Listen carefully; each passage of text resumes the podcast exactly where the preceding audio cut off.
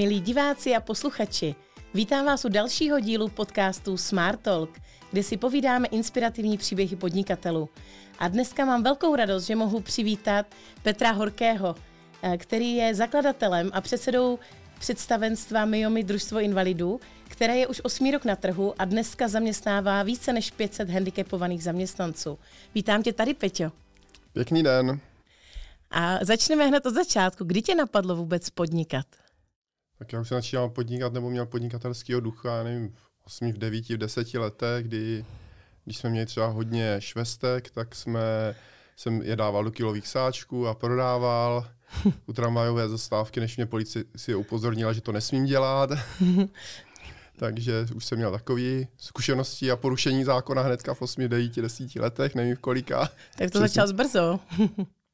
Takže určitě takhle a potom jsem hnedka od osmnácti vlastně podnikal s tím, že tehdy jsem začínal v oboru financí, takže tehdy jsem začínal v Z F P Akademii dělat nějaké pojištění, něco zjišťoval, postupně rozkoukával se. Mm-hmm. Následně jsem začal dělat Autosklo, poři- dal jsem se spole- s jedním kamarádem dohromady a založili jsme Autosklo, který je do dneska funguje, akorát jsem ho díky MYJÓMI prodal. A následně jsem podnikal v rámci M-Way, jsem si zaregistroval, že jsem dělal i nějakou ča- drobnou skupinku v rámci M-Way.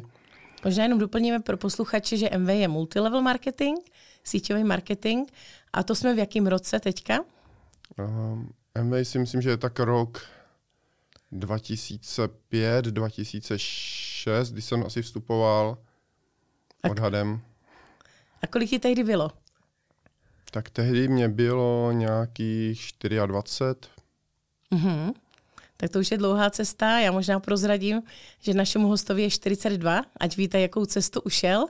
No a když jsi začal v tom finančním poradenství, tak kdy tam nastal ten zlom, že chceš dělat něco jiného? Tak já jsem v podstatě v té době se jenom hledal, takže jsem jakoby něco dělal.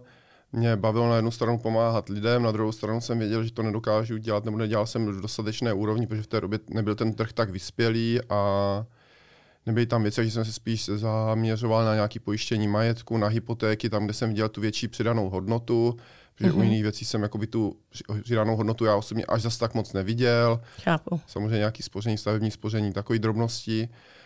A prostě dělal jsem to potom dlouhodobě, protože díky tomu zase majetkovému kmenu tam člověk měl dlouho udržovací provize a podobně, ale nebyla to moje hlavní priorita, nevěnoval jsem se tomu. Díky tomu jsem vlastně ale se dostal k tomu, že jsem vlastně zjistil, jak to funguje business Autoscale a díky tomu jsem založil Autosklo, takže ono to jako z jednoho vyústilo do druhého. Jakože jsi pojišťoval auta? A tak ne, nejdřív jsem pojišťoval auta, pak jsem pro nějakou firmu pojišťoval Autoskla, zjistil jsem, jak to vlastně funguje a pak jsem si řekl, hele, to, ten business vypadá zajímavě.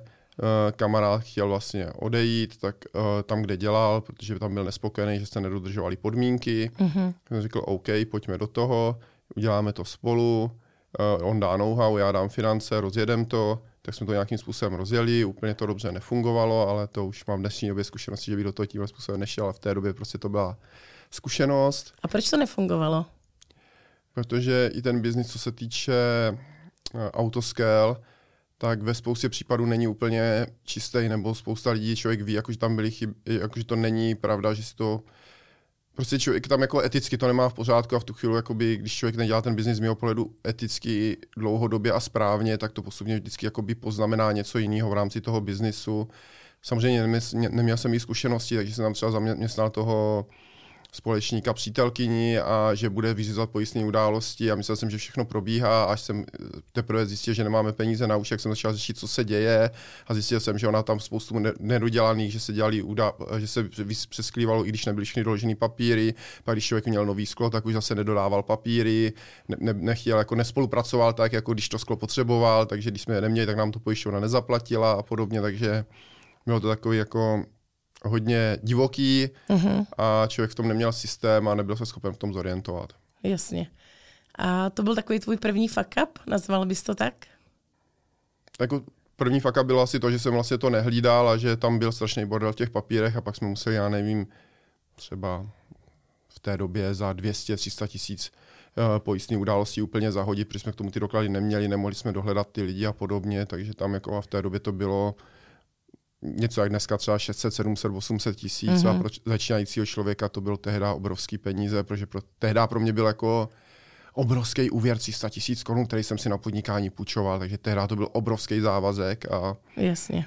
Který v dnešní době už je úplně směšný z toho pohledu, ale v té době prostě pro mladýho kluka to bylo obrovský. Jo, tak to si umím představit, to by pro mě bylo taky. No a proč to tam teda skončilo, nebo když to rozseknul, že jsi poznal, že to nefunguje? Já jsem to jakoby táhl dál, ale v podstatě Autosklo jsem ukončil až poté, co začal vlastně MYJÓMI. Jo, že MYJÓMI jako takový vzniklo v roce dva tisíce, úplně jako dva tisíce třináct vznikly první náznaky, nebo lépe řečeno, protože díky Autosklu vedle byla Míčka, která během osmi let asi desetkrát změnila majitele, co jsem tam byl. A když to poslední majitel prodával, tak už tam začali chodit sousedí, který člověk úplně nechce mít jako za sousedy. Mm-hmm. A říkal jsem si OK. A zavolal jsem známýmu do Žďáru a volám mu, hele, tady mám jakoby tu Míčku, ona jim funguje, nefunguje, vždycky jim dva, čtyři měsíce v roce vydělává, zbytek prodělává, oni tam mají dva zdraví lidi, platí, platí jak platí, něco optimalizují a tak dále. A to, co kdybychom tam zaměstnali prostě místo dvou zdravých, třeba šest handicapovaných, tam je nějaká ta dotace, ty, ty víš, jak to funguje, ne? A tím pádem jakoby ty mzdový náklady ve výsledky budou lepší, oni se nenadřou a bude to fungovat a prostě já budu mít pod kontrolou svoje sousedství. Mm-hmm.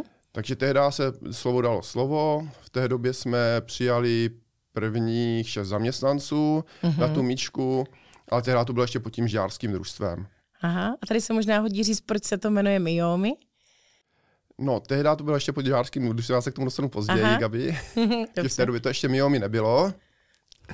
A přijali jsme šest lidí, tehdy se nám prostě na, my jsme se, tehdy se muselo všechno bylo hodně složitější než dnes a museli jsme se s úřadem práce domluvit, vyžádali jsme si, že chceme zaměstnat šest lidí, ale museli jsme to během dvou měsíců obsadit uh-huh. a ono se nám přihlásilo přesně šest lidí, takže jsme museli vzít každýho, takže tam v podstatě nemohla proběhnout ta, ten přirozený výběr uh-huh. a díky tomu jsme tam přijali lidi, a ten příběh řeknu až, asi až později, jakoby, kdy mě to jako přerostlo potom do srdce, kdy to přestalo z toho ekonomického, rostlo do toho, kdy to člověk jako začal dělat pro tu pomoc. Mm-hmm.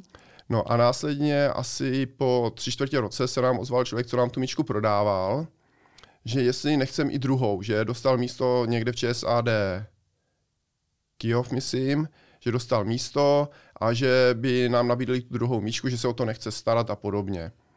Tak ten kolega ze Žďáru za ním dojel a za chvíli přijeli s tím, že se domluvili, že sloučíme ty dvě Míčky a zakládáme společně družstvo.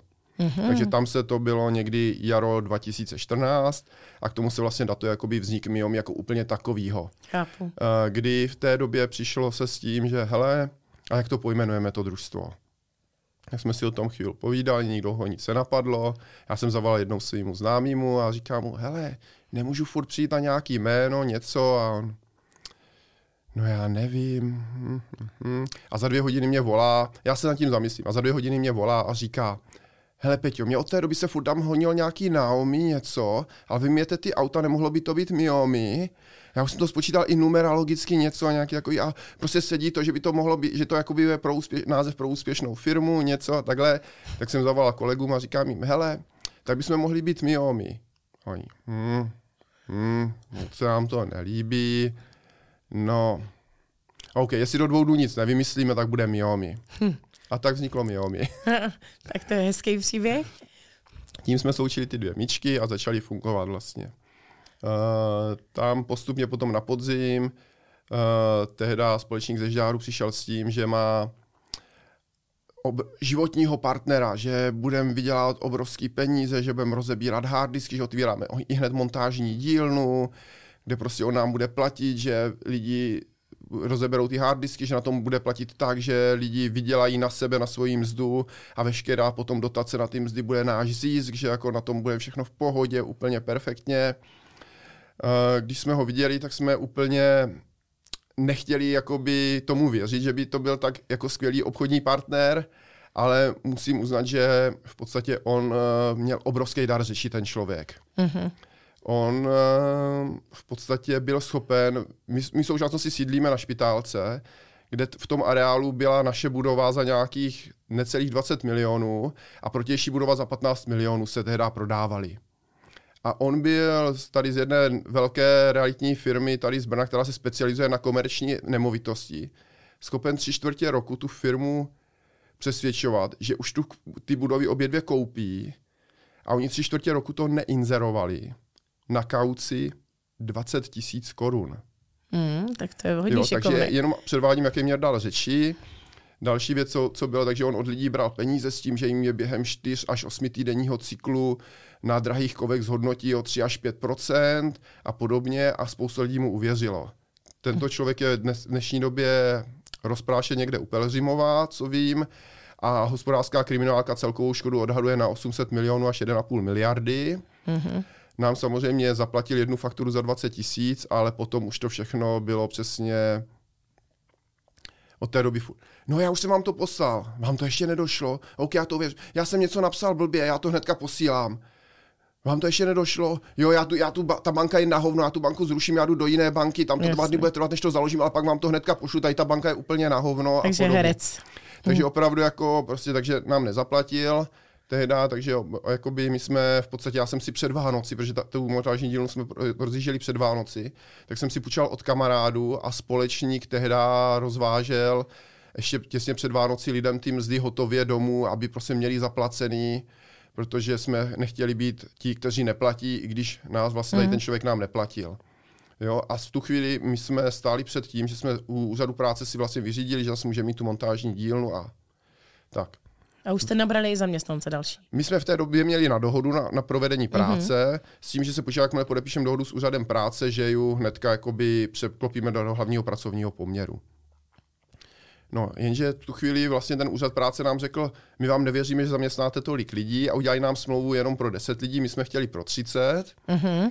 tak jsme jim to jakoby odmítli a pak najednou v lednu nám hnedka poslali tu smlouvu novou, protože jsme jim doložili ty dohody, že ty lidi opravdu u nás dělají na tu dohodu a podobně, tak nám tu smlouvu schválili na ten vyšší počet a teď my jsme stáli před tím. Hele, víme, že on nám nezaplatí, máme nějakou jinou práci, co budeme dělat, už jsme lidem tu práci slíbili, máme pronajatý prostory, máme s tím seknout, anebo teda jít dál a jít bojovat. Mm-hmm. Tak jsme se rozhodli, že budeme bojovat, podepsali jsme smlouvu s úřadem práce a rozjeli to. V první fázi jsme dělali opravdu hodně špinavý činnosti, párali jsme kabely, kovošrotu a podobné věci, ale prostě byla to práce, lidi, někteří se na tom jakoby uživili, takže to fungovalo, nějakým způsobem jsme to zvládli, mm-hmm. ustáli. Postupně nějaké zakázky přibývaly, kvalitnější zakázky a rozjíždělo se to. A následně přišli za náma lidi z Kociánky, jestli chceme, že, bychom, že v podstatě tam mají víc lidí, který by, že u nějací lidi z Kociánky u nás pracují, ale jestli bychom nemohli ještě přijmout, jakoby nějak udělat třeba dílnu u nich. Mm-hmm. V tu chvíli jsme začali to konzultovat, přemýšlet o tom a řekli jsme si, proč ne, když nám Kociánka vyjde vstříc a pronajme nám za nějakou jakoby výrazně výhodnější prostory u nich, tak nemáme problém ty lidi u nich zaměstnat a vytvořit dílnu tam. V tu chvíli nám došlo trošku jakoby ke konfliktům se žďárským kolegou, nebo ne, nechci říct konfliktům, ale prostě, že on byl vždycky orientovaný hlavně na ten výkon a tady vlastně ta dílna s těma mentálně postiženýma, tam už lidi dělají opravdu na krátké úvazky, dva, tři, čtyři hodiny a je to takový, že tam není ta produkce příliš vysoká. To nám vlastně kompenzuje ten příspěvek od státu. Aha. A mu se to nezdálo, on chtěl prostě mít jenom ty, když to řeknu hnusně, ty zdraví invalidy, který prostě můžou dělat všechno a mají jenom status invalidního důchodu a fungují a udělají výkon jako zdraví, mm-hmm. kterých samozřejmě pár je, protože někomu ten handicap nebo ten problém zdravotní zas tak moc nelimituje, nebo limituje jenom v tom, že je třeba dva měsíce nemocný, ale zbytek roku pak funguje na sto procent, ale u většiny lidí to tak není. Chápu. Takže jsme mm-hmm. do toho šli tímhle způsobem a přijali jsme a otevřeli jsme tu dílnu, ale rozloučili jsme se s kolegou ze Žďáru. Takže vás bylo kolik teďka ve firmě? V tu, jako úplně zakládající členové jsme byli čtyři, s tím, že byl vlastně kolega z Žďáru a jeho prokurista, který dělal teda i prokuru na MYJÓMI, ten tam měl minimum, ten prokurista, a vlastně v tu chvíli jsme se rozloučili s nima dvěma, protože i to nedávalo smysl, že oni vlastně jezdili do Brna nás kontrolovat, my je a tak dále a byli tam zbytečně, nám vznikaly nějaké nedorozumění, mm-hmm. protože my jsme v Brně rozhodovali, nechtěli jsme, ne, neposílali jsme věci jakoby do Žďáru, zase nechtěli jsme je otravovat s každou blbostí, nedokázali jsme odhadnout, co je pro koho důležitýho, takže jsme se občas bavili prostě o tom, že něco, co my jsme považovali za automaticky, oni považovali, že je to zbytečný a naopak, takže prostě jsme se rozhodli, že to bude lepší, když se oddělíme a nebudeme dál, takže jsem tehda, jsme se nějak rozdělili a ukončili to a zůstali jsme v podstatě z původních zakládajících členů dva, s tím, mm-hmm. že tam byla ještě třetí člověk, tam byl s náma. Když protože jde v družstvo podmínku. Družstvo že? Musí mít minimálně tři členy. Ano. E, následně v podstatě to postupně jsme rozvíjeli, otevřeli jsme další dílny. Mm, ty příběhy, které zatím jsou, asi teďka není jakový předmětem tohohle, toho, ale v té době, když jsme otvírali tu kociánku a začali za mnou chodit lidi, kteří v podstatě, uh, já bych jim mohl říct třicet pět letý děti, protože oni někteří, jak jsou mentálně postižení, tak jsou v podstatě uvízlí v tom dětském věku a oni přijdou a pochlubí se, hele, já jsem si za tu výplatu koupil tady ten mobil a ukazují ho, jo, a jsou úplně nadšení, že si na něco sami vydělali. Mm-hmm. Ona kociánka jako taková odvádí skvělou práci, ona se o ty lidi postará, oni jsou to ty jejich květinky, o který je opečovávaný, postaráno, všechno je tam prostě zařízeno a oni nemusí jakoby v podstatě nic, oni jenom v podstatě si tam jakoby užívají ten život, jenže já jsem vypozoroval, že člověk, který vlastně nemá, nic nepřispívá ostatním, ve výsledku prostě se necítí dobře, má víc problémů a podobně. Mm-hmm. Takže oni ve chvíli, kdy najednou cítili, že něco přispívají, tak jim zrostlo sebevědomí obrovský, všechno se začalo dít, jo, nebo mě o půlnoci na Messenger přistávaly fotky, hele, tohle jsem dneska viděla v obchodě, to jsme kdysi balili to, a teďka to tam prodávají, nebo něco. Tak ta obrovská hrdost pro ně, jo, kterou prostě spousta mm-hmm. lidí nemá nebo nevnímá, jo, nebo si neuvědomuje a tak dále. A tam je to přirostlo do srdce. A to jsme v roce jak, v jakém? To je dva tisíce patnáct, dva tisíce patnáct, dva tisíce šestnáct tohle období. Mm-hmm. Jo? Tam se nastaly další zajímavé příběhy. Jo? A tam zmíním s tou myčkou, jak jsem říkal, že jsme vzali pána, který v té době měl, já odhaduju, sto sedmdesát kilo nebo něco, kterýho bych prostě na míčku, kde se má starat o auta, nevzal. Jo? Kdybych měl na výběr, otevřeně. Jenže pak on tam prostě přišel na tu míčku, začal něco dělat, dělal svým tempem, a to každou v úvozovkách půl hodinu vylíval pod zbot z holinek, jo, když pracoval. Ale on zhubil na, na nějakých sto dvacet až sto třicet kilo. Výrazně se mu zlepšil zdravotní stav během té doby tím, že zhubil, tím, že se začal vůbec hejbat. On pak říkal, že vlastně dřív třeba byl schopen snít za den čtyři pět bochníků chleba, protože byl doma, nudil se, neměl právě tu náplň života, neměl ten účel, neměl mm-hmm. ten smysl. Ve chvíli, kdy to najednou získal, tak prostě něco dělal, tak se mu zlepšil zdravotní stav a je to jeden z našich nejloajálnějších zaměstnanců v dnešní době. Už nedělá na místce, dělá na montážích pro Hacker a mm-hmm. funguje velmi dobře. Jo? Takže... Tak to je krásný příběh. Jo. Já tady možná jenom doplním, že já, já znám MYJÓMI od těch zhruba těch třiceti zaměstnanců po tu dnešní dobu a úplně mám huzíku, že když to slyším, protože spoustu z těch lidí jsem viděla osobně i při práci, jakou mají radost a určitě s tebou, Peťo, souhlasím, že ten smysl je potřeba pro každýho. Že mají kam stát, něco tvořit a něco si sami vydělat. Hm. Super, děkuji. Tak a v podstatě v tu chvíli, ale jakoby ta, v té době se mi to překlopilo až do takzvaného moc sociálna, že jsem se snažil dělat co nejvíc pro ty lidi, ale na úkor firmy a firma nefungovala ekonomicky moc dobře. Mm-hmm. Jo, že, a musel jsem si půjčovat další peníze a něco a prostě postupně to rostlo. Jo, nejdřív to bylo, že člověk si půjčoval dvě stě až tři sta tisíc a měl z toho strach, pak si najednou půjčoval dva miliony a měl z toho strach. A teďka tam přeskočím do budoucna a pak v roce, prostě myslím dva tisíce sedmnáct, si najednou člověk půjčuje dvacet milionů na, novou, na nový sídlo společnosti. Jo? Jak to jakoby krát deset, dvakrát jsme to takhle z desetinásobili ty limity a v dnešní době už i těch dvacet milionů, jako který jsme si teda půjčili, jako přijde jako v uvozovkách nic v rámci toho celého cashflow a celého toho koloběhu, ale v první fázi to člověk taky samozřejmě si na to musí zvykat. Jo? Že prostě takový peníze hmm. má, že takový peníze dluží, co by se stalo, kdyby, jak by to pak splácel a tak dále. Takže jako člověk tu nějakou zodpovědnost za to musí mít, když si bere takový úvěry, ale zase musí tam mít ten plán. Hmm, to určitě. A byl moment, kdy jsi to chtěl vzdát za ty roky? Tak a potom přišel moment, kdy ten... Když jsme se dostali vlastně do těch finančních potíží a ten zakládající společník poslední přišel s tím, že je to na něho moc velký, že na to má malou kontrolu a že by chtěl MYJÓMI opustit. Hmm. Ať najdu nějakého investora za něj, že by prostě z MYJÓMI chtěl odejít. V tu chvíli já jsem začal jako nějakým způsobem hledat, spojil jsem se se známým něco a ten známý mi nakonec řekl, hele, já mám jednoho prostě potenciálního tchána a ten by do toho šel se mnou, takže my, my dva bychom měli po čtvrtině a ty bys měl Peťo polovinu a prostě dáme to dohromady, on hledá něco, kam může investovat. V podstatě to nějakým způsobem proběhlo, že se to na ně převedlo, ale pak úplně jsme si s tím tchánem nerozuměli potenciálním a měl jsem tam chvíli, kdy jsem opravdu během Vánoc zhubl asi patnáct kilo nezdravě, nespal, měl jsem z toho brutální nervy a v tu chvíli jsem tam opravdu uvažoval, jako jestli tam prostě sehnat někde ty peníze, vyplatit toho tchána a rozejít se s ním a mít to sám, nebo to naopak celý předat mu, protože mě prostě postavil do pozice, že to chtěl celý jakoby ovládnout Aha. a že rozhodně ne se mnou. A já jsem si to pak vyhodnotil, že vlastně ty lidi prostě jsou, já jsem to vybudoval, já jsem je tam přivedl, já jim chci pomoct a že tím pádem musím vzít odpovědnost a musím sehnat a to. A že jsem měl tak, že kdyby to vzal on, takže to právě povede zase moc technokraticky, že tam bude málo té lidskosti Aha. a že to nebude pro ty lidi dobrý. A z toho důvodu jsem si řekl, OK, nevzdám to, jdu do toho, jdu bojovat dál. To bylo asi, když jsem měl nejvíc k tomu to vzdát a vykašlat se na to, ale prošel jsem to. Super.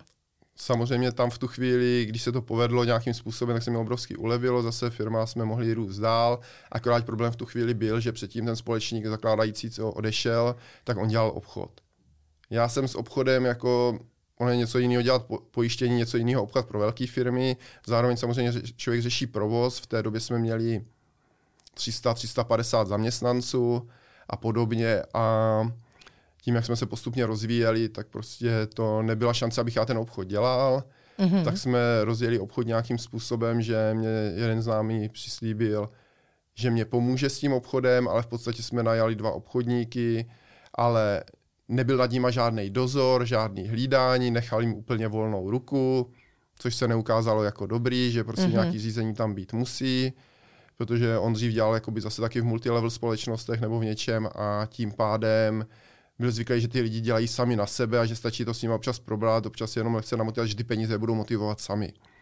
A tím, že měli i nějaký fix něco, tak se tam prostě udělalo a to s tím, že jeden obchodník mě dokonce celkově, když spočítám veškeré náklady, tak přinesl asi dvě zakázky, které možná během posledních čtyř let udělali dohromady třeba obrat milion a půl, ale stál mě tři a půl milionu celkově na nákladech, na věcech s tím spojených a na tom, že i tam je něco, co možná by chtělo trestní oznámení. Já jsem si říkal, že bych do toho se pouštět nebudu, že mě to nestojí za ty nervy, mm-hmm. ale prostě řekl jsem si, však ona ho karma doběhne a ono se mu to dřív či později nějakým způsobem vrátí. Mm-hmm, v to věřím taky. Mm-hmm.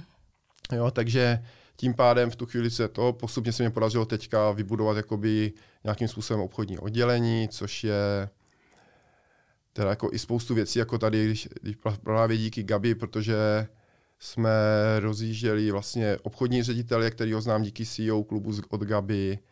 Máme novou půlbočku v Rumburku, která taky díky Gabi a díky Smart Networku jsme vlastně jako získali kontakt na ní, která má v dnešní době cca devadesát lidí během roku a půl. Wow.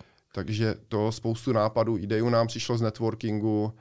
Ne, nebyl jsem jenom jako na Smart Networku, my jsme byli členy třeba bé čtyři bé, takže i tam byly nějaký kšefty, ale jako je to tak o tom, že já třeba na tady networkingy mám postoj v tom, že já tam jdu se seznámit s lidma, napadnou, aby mě napadly nějaký nový ideje nebo něco. Já tam nejdu primárně dělat biznis. Mm-hmm. Protože biznis pro mě ve většině případů, teďka se nechci dotknout Gabi, je to, ale je tam spoustu lidí, kteří prostě mají dva, tři, pět zaměstnanců a není to úplně to, co já potřebuji, když já potřebuji statisícový nebo padesátitisícový a větší zakázky, kdy prostě jsou obrovský jakoby obrat, kde je sto tisíc třeba krabiček na přebalení nebo něco. No jasně. Protože mám obrovské množství lidí a ne, jako si někdo potřebuje zabalit deset balíčků, tak to prostě opravdu pro mě není. Mě potěší, když si někdo umije auto, když Gabi si u nás umývá auto, nebo někdo si objedná sto, dvě stě, tři sta párů ponožek, ale není to to hlavní, co prostě je to naše gro, protože naše hlavní gro je v té montáži a demontáži. Mm-hmm, to jsem právě chtěla i vysvětlit našim divákům, kdo je ten váš klient, pro koho vy dneska pracujete. Nemusí říkat názvy firem, ale jestli to nevadí, klidně uveď, protože možná si nikdo nepředstaví, kdo může chtít zabalit sto tisíc balíčků a jestli to ti handicapovaní zvládnou. Tak třeba hodně děláme, vlastně úzkou spolupráci už dlouhodobě máme s Dermakolem, či pro Dermakol děláme vždycky sto až sto padesát tisíc vánočních balíčků. Vánoční balíčky samozřejmě se v tuhle chvíli balí v červenec, srpen, září, aby už v září nebo na, na začátku října byli na obchodě nebo se distribuovali do velkého obchodu a podobně. Takže pro ně přes vlastně jednoho dopravce děláme pro Schwarzkopf, který prostě pro ně dělá logistický sklady a rozvozy, tak tam děláme obrovské množství balíčků pro Schwarzkopf. Tam se to, myslím, loni bylo za tři sta tisíc balíčků. Mm-hmm.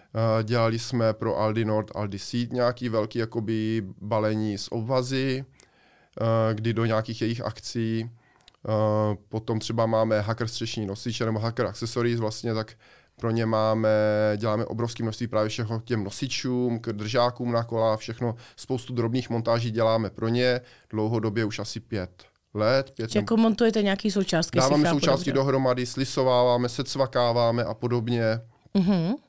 Uh, potom děláme třeba pro nějaký papírny, jsme dělali, že jsme vlastně jim do te, tepelně smrštitelné folie balili vždycky výkresy po deseti do nějaké akce pro nějaký velkou obchod zase, mm-hmm. uh, pro nějaký papírenský velkou obchod, děláme různý firmy, si sem třeba dovezou něco, tak jsme balili, pro jednu firmu tam asi nemůžu říct jméno, tak jsme balili, že si dovezli zboží v kontejneru, tady jsme jim zařídili výrobu krabiček, návodu a zabalili jim krabičky a návody mm-hmm. do té do té krabičky te, te, s tím výrobkem dohromady, takže jsme jim udělali komplet, aby se to tady dalo jakoby prodávat a aby se ušetřilo zvlášť v dnešní době, kdy brutálně narostla ta lodní doprava.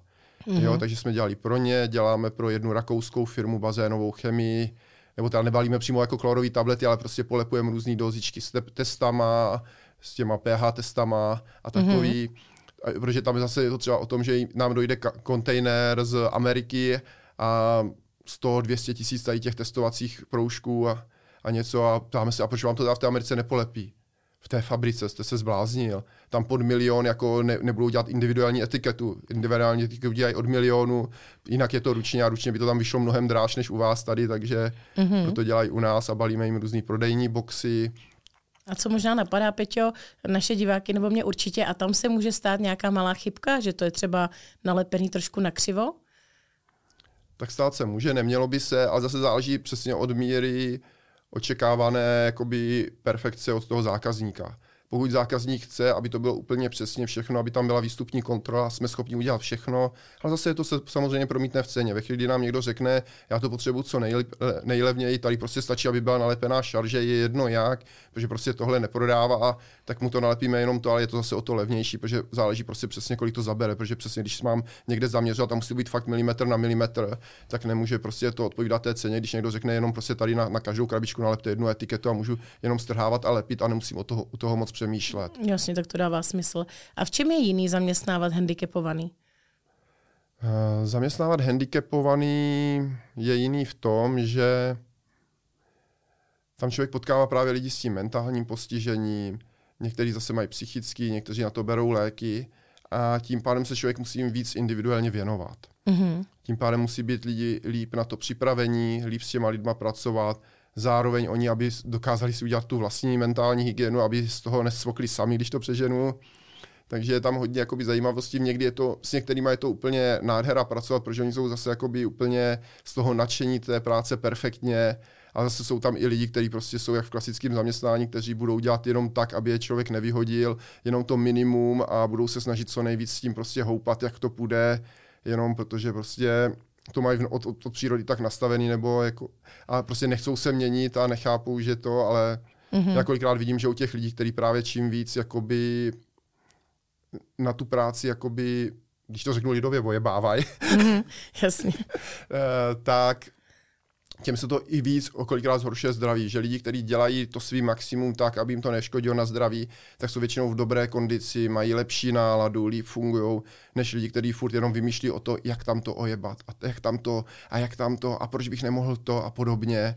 Jo? Mm-hmm. A vím, že jsme v jednu dobu experimentovali třeba s propustkama a že stačilo dát, že jsme teda dali nějaký prémie a že pokud ten člověk jeden den nedošel, čili nebo měl lékaře, neměl pracovaný celý den, tak přišel asi o třicet pět korun. Mm-hmm. Propustek se snížili na třetinu. Mm-hmm. I kvůli třicet pěti korunám, i tady kvůli tomu ty lidi najednou teda měli větší motivaci nevymýšlet a jet. A ono je to, jakoby, že kdybych byl totiž úplně přísnej, tak řeknu, máte šestihodinový nebo čtyřhodinový úvazky, tak si vždycky toho doktora můžete zařídit mimo pracovní dobu a není potřeba mít vůbec lékaře. Mm-hmm. Jo, tak si to dokážu představit ve zdravé firmě, že by to úplně fungovalo úplně běžně. Uh, ale u nás samozřejmě to tolerujeme do nějaké míry, ale nesmí to být prostě přesně jako, jak říká jeden můj známý, prostě jakoby houpat OK, ale nesmí to už být moc, jako otáčet už to, už ne, takže musí to být v nějaké rozumné míře a podle toho se to snažíme vyhodnocovat, prostě, protože pokud někdo má si domluvá rehabilitace a domluví si z dvaceti rehabilitací devatenáct do pracovní doby, tak asi tam úplně neměl zájem, protože ty rehabilitace vždycky fungují od rána do večera, může si to přizpůsobit, tak mm-hmm. asi nebyl tam úplně z jeho strany zájem nějak jakoby pracovat a spíš jenom vymýšlel, jak to zase lidově ojebat, nenapadá mě lepší výraz, tak doufám, že tady nebudu vypípanej. Ne, ne, ne, ne, tak je to přirozený. Ne, tak jako já to obdivuju a musím říct, že často od vás slyším právě to, co si nikdo neumí představit, že ten zaměstnanec nepřijde do práce, nebo se neomluví, nebo odpadne dlouho a ty musíš neustále pracovat s těma kapacitama, to má, co máš, je to tak? Tak to rozhodně, jako, je to, vlastně máme rozhodně větší množství neschopenek, většina, nebo spousta našich lidí je hodně psychicky náchylných, takže když začala vlastně loni druhá vlna, nebo ta první vlna covidu úplně, tak my jsme v tom druhém, myslím, květnu měli sto čtyřicet lidí, z té doby asi čtyři sta třicet, sto čtyřicet lidí bylo na celoměsíčních neschopenkách.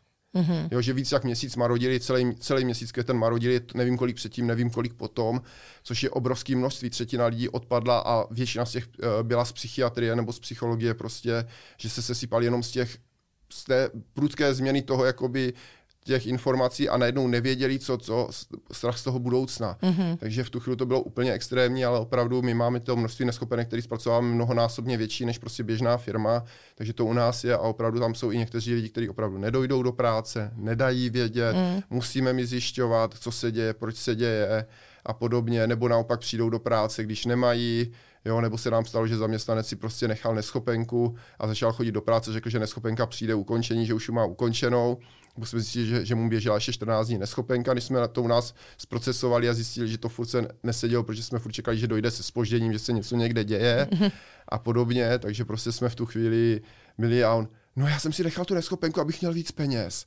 Jo, to, to počítám, že nenapadne ani zdravího, protože víš, že to prostě ty konsekvence bude mít, takže jako s takovou věcí už se člověk jakoby tam setká, takže ty věci jsou Jsou jiný. Jsou jiný prostě, někteří lidi jinak uvažují, neříkám, že se to nestane i jako v té zdravé firmě, jo? Jako to jsme měli rozhovor právě s tím rakouským zákazníkem a on říká, no mně jenom přijde, jako, že ty vaši lidi jsou akorát, na to mají papír, já tady pracuji taky s takovýma lidma, já tady mám třeba jednu sekretářku, která už během posledního půl roku si dvakrát sešila prsty koněm prostě, takže já si myslím, že by na to měla mít taky papír, takže si z toho dělá teda srandu jako tímhle způsobem, mm-hmm. což jako OK, ale je to takový, že člověk prostě to pozoruje. A je to, je, říkám, ta práce je opravdu jiná než s těma zdravýma, ale jiným smyslem, než si spousta lidí myslí, protože spousta lidí řekne, hele, oni, so, oni mají nějaký handicap, oni jsou rádi, že můžou u vás pracovat, ale tenhle přístup tam není, jako, nebo je to jenom u některých z těch není lidí, to není to u všech. Mm. Jo, takže to je asi to, co jakoby je jiný, je jiný a jak my jinak fungujeme. Dobře, děkuju. A Peťo, ať si řekneme, kolik teda dneska aktuálně máš těch lidí? Je to někde kolem pět set, já ty přesný čísla nevím, protože to se mění, bo, bohužel, jako prostě s někým se občas musíme rozloučit, někdo odejde. Uh, v předchozích firmách se mě nestávalo, ale samozřejmě v MYJÓMI už nám pár lidí bohužel zemřelo. Jo, takže je to takový, že člověk ty čísla přesně neví, neví, kdy, kdy se kolik kam nabralo a podobně, takže víme, že máme otevřené místa, hledáme lidi i do vedení, i na ty dělnické pozice, že práce je, postupně to rozjíždíme a dáváme dál, ale přesný číslo ti neřeknu, ale je to někde kolem té pětistovky. Uh-huh. A poboček vy dneska už jste po celé republice, téměř. V podstatě mám jako v Rumburku, čili to je nad Libercem na vrchu Šluknovský výběžek a pak máme Choceně nejsevernější, asi další, Svitavy, Brno, Třebíč, Pohořelice, Miroslav, Břeclav, tak to jsou vlastně pobočky teďka. Plánujeme otevřít myčku v Praze, takže bychom měli mít myčku v Praze a uvidíme dál podle toho, kde bude práce, jak to bude zajímavý a podobně. Mm-hmm, super. No já věřím, že tvůj příběh je obdivuhodný a jako respekt tomu, že jsi to všechno překonal a zvládl s těma všema okolnostma. A co dneska MYJÓMI všechno dělá? A s čím může pomoct firmám, kteří právě třeba potřebují náhradní plnění? Ještě tohle tady vysvětli. Dobře, jako MYJÓMI, jak už jsem říkal, hlavní gro je vlastně v těch kompletacích, ale potom máme vlastně tři roky zpět jsme rozjeli projekt pletení ponožek za podpory vlastně ob evropských fondů přes Ministerstvo práce a sociálních věcí. Ponožky jsme dělali například pro e, nadaci Českého rozhlasu Světluška, tam jsme dělali asi třináct tisíc párů, pro nadaci ČES seniori, tam jsme dělali dvakrát za sebou po asi třech tisících párech. Máme nějaké vlastní jakoby, značky, ale kde se to snažíme zatím uchytit a postupně rozjíždíme dál, pleteme pro ty firemní zákazníky další. Uh, takže v tomhle máme šicí dílny, kde jsme vlastně během covidu dělali betelné šátky, což jsou vlastně šátky s nanorouškou nebo s nanofiltrem, které jsou příjemnější než respirátory na nošení a jsou opakovaně použitelné po vyprání.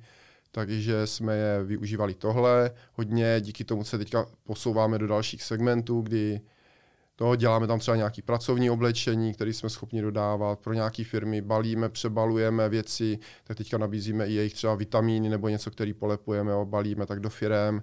Některé firmy to berou jako balíčky, hodně děláme vánoční balíčky nebo i pro některé firmy k em dé žé a k dalším akcím děláme balíčky dárkový nebo pro sportovní dny, či hodně pomáháme v tomhle. Uh, máme tu, tu automičku uh, a v podstatě nově tam hlavně ten prostě opravdu ten sublimační tisk, takže tiskám materiály, vlastně polyestery nebo nějaké tady ty věci, tím funkční materiály a teďka právě plánujeme výrobu nějakých uh, legín, nějakých bezešvých kalhotek a dalších věcí, které zatím jako, mě jako chlapa to úplně není to, co, v čem se pořádně vyznám, ale vím, že to funguje a že se to dá jakoby vyrábět a že jsme to schopni vyrobit dřív či později, jenom teďka musíme vyladit ty technologie. Jasně, takže tak neustále vyvíjíte vlastní výrobky mm. i pro firmy mm. a jo. děláte nový. Jo, v rámci těch, těch kooperací samozřejmě tam je to primárně pro ty firmy a hledáme firmy, které potřebují balit něčeho ve velkém množství, velký objemy nebo polepovat nebo dělat. A co se týče těch menších firm nebo nebo těch do, doplňkových, tak tam jakoby už se snažíme, co se týče šití ponožek, vymýšlet vlastní, vlastní značky. Mm-hmm, no tak super. Tak každopádně je vidět, že už máte i vlastní produkty a že tvoříte pořád něco novýho. A kolikrát to Peťo chtěl vzdát za těch osm let, co je MYJÓMI na trhu?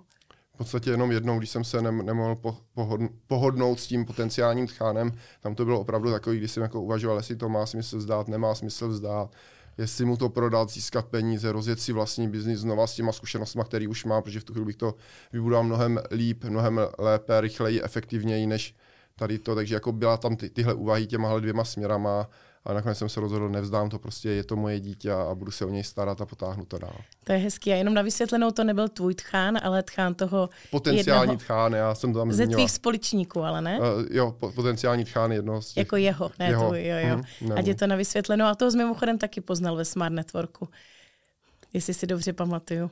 Toho kolegu, ano. Ano, ano. Přesně. No, takže jako je vidět, že někdy prostě to není o tom, že tam nejdeš toho velkého klienta s těma tisíce balíkama, mm. ale třeba zaměstnance nebo společníka.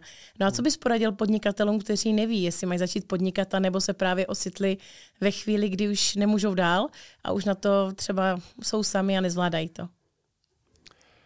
Co bych jim poradil? Zaprvé se vůbec zamyslet nad tím, jakoby proč to dělají.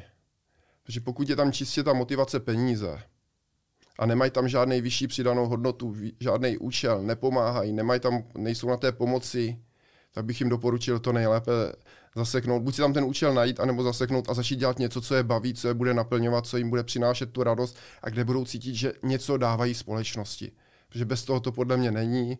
Rozhodně se nějakým způsobem vzdělávat, rozvíjet, najít si prostě nějaký vhodný manažerský kurzy, kterým pomůžou s tím vedením společnosti, protože já se taky vzdělávám hodně u há cé á třeba a v podstatě jakoby, tam je spousta věcí, které jsou úplný základy, které by člověk řekl, že by měl znát, nebo si říká, to už jsem někdy slyšel, ale no to slyší v celé té škále.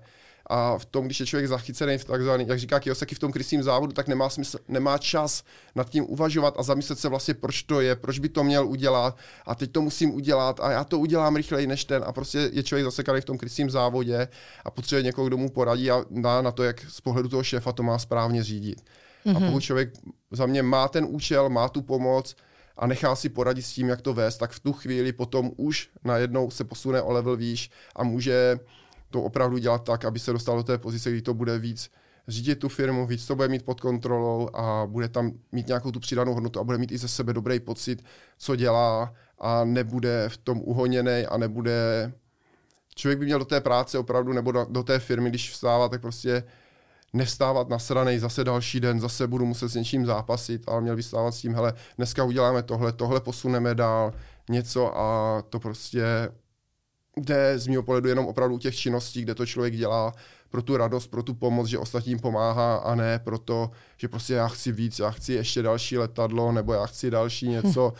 nebo jak to někteří mají v tu chvíli, prostě pokud to dělá člověk jenom z těchto důvodů, tak dřív či později Skončí. Skončí. Podle mě to je, jako já sám za sebe si definuju syndrom vyhoření, že to, že člověk dělal něco, co neměl rád a konečně mu to došlo a vyhoří, protože dělal něco, co prostě bylo proti jeho přesvědčení, proti jeho tomu. Člověk, který dělá to, co ho baví, tak nemůže vyhořet z mýho pohledu, protože prostě v tu chvíli je aktivní, tvoří energii, hejbe se a má plno energie a není naopak ten vysávač té energie. Ano, přesně tak. Já s tebou naprosto souhlasím. Já jsem si zrovna dneska ráno pouštěla písničku a taky jsem mu viděla v příběhu nějakého podnikatele, že každý den mám dovolenou, protože dělám, co mě baví. Takže tohle hmm. já přeju všem, i tobě, Peťo, ať se MYJÓMI nadále daří a roste.